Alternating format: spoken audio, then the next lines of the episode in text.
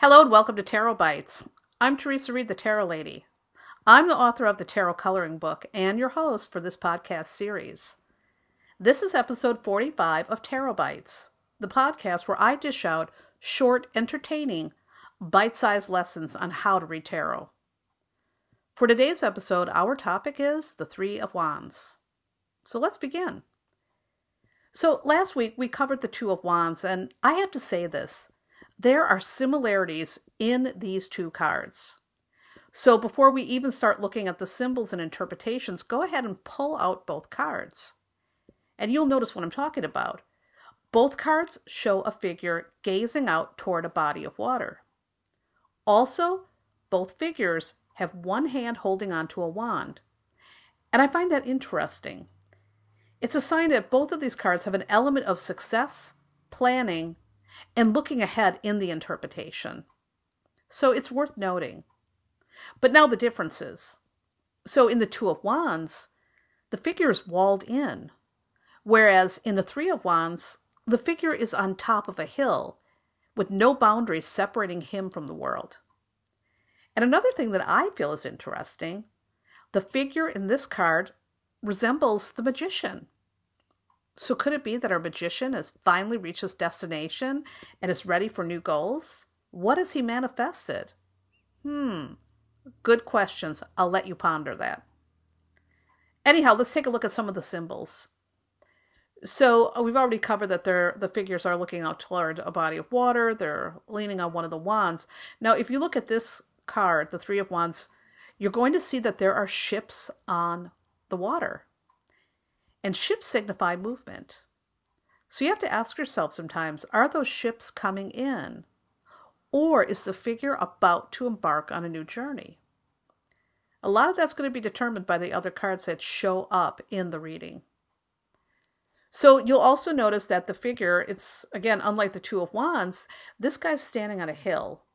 And a hill is a symbol of big accomplishments.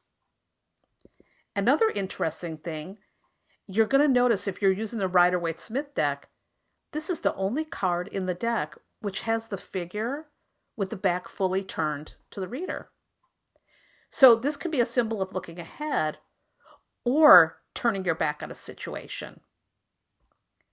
Now, in 78 Degrees of Wisdom, Rachel Pollack says that this card is one of the gate cards. And there are certain cards in the tarot that are called gate cards, and they symbolize open pathways, portals, or experiences that lead to development of the soul or another level of consciousness. So, what about some interpretations? Well, here are a few. The Three of Wands can indicate success. You've reached your destination. Yay!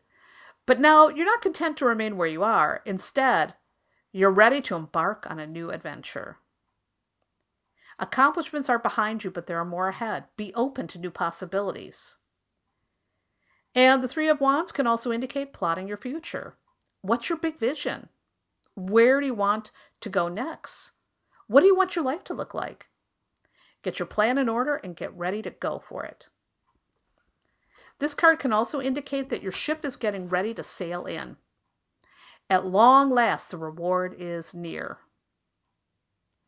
In 78 Degrees of Wisdom, Rachel Pollack says, the boats represent that part of us which explores deep experience, while the man expresses the importance of rooting ourselves in ordinary reality before we attempt such metaphysical journeys. And by the way, if a client is asking about taking a, t- a trip or a risk, I always see this card as a hell yeah. Now, what about when we reverse this card? Well, when you reverse the Three of Wands, it can indicate a failed expedition.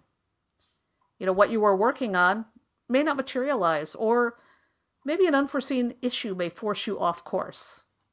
What you are hoping to accomplish is probably not bearing fruit anytime soon, which means you may need to go back to the drawing board and rethink your plans.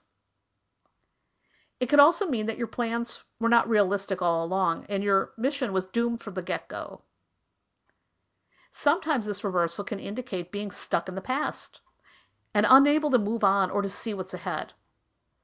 For example, someone who is stuck in their glory days, that would be the Three of Wands reversed.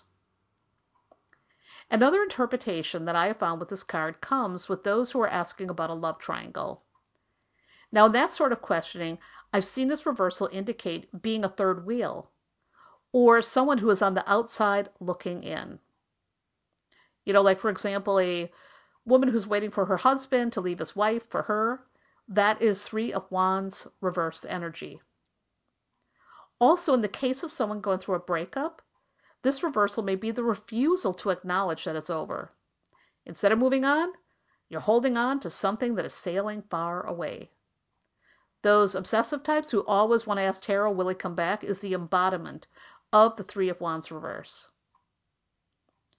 So if you're asking about travel, uh, on a more pleasant note, well, I don't know if this is pleasant either.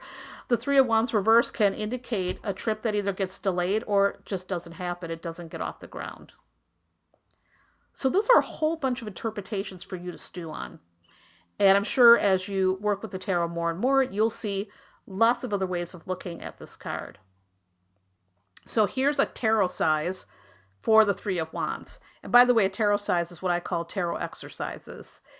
Um, so, anyhow, when I see the Three of Wands, it often reminds me of this video from Jimmy Cliff where he sings I Can See Clearly Now. It's so, so perfect. If you want to see the video, go to YouTube and search for Jimmy Cliff, I Can See Clearly Now with Lyrics HD. And you want to look for the one that's posted by a woman named Mara Nielsen. You'll see exactly what I mean. It's like the perfect video for the Three of Wands. So, a great tarotcise is to pay attention to music videos. What tarot card might represent that video? For example, if you're watching let's say, a Beyonce video. And let's say, let's just pick one lemonade. What is the story that that video is telling you?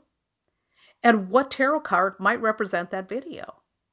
You know, so that's just an example, but look around at different videos and see what tarot card best illustrates it. Also, here's a fun thing to do pick a tarot card and then search for the perfect music video that you feel best illustrates the card. This is a super fun tarotcise. And for music lovers like myself, it's a great way to strengthen your connection to the cards. Have fun with this. Okay, that wraps up this little episode of Tarot Bites. And you can check out more, lots more tarot goodness on my website, thetarotlady.com. Uh, I've got free introductory classes for tarot newbies, the tarot coloring book, and hundreds of blog posts, astrological forecasts, and plenty of other goodies for you to scope out. Enjoy. Thanks again for listening and have a beautiful day. And if you enjoyed this episode of Tarot Bites, please take a minute to give it a nice review on iTunes. I'd really appreciate it, and you'll be helping more tarot curious people find their way to this little podcast. Pay close attention to your intuition throughout your day and let it guide you into making brave, excellent choices. Remember that you are always in the driver's seat of your life.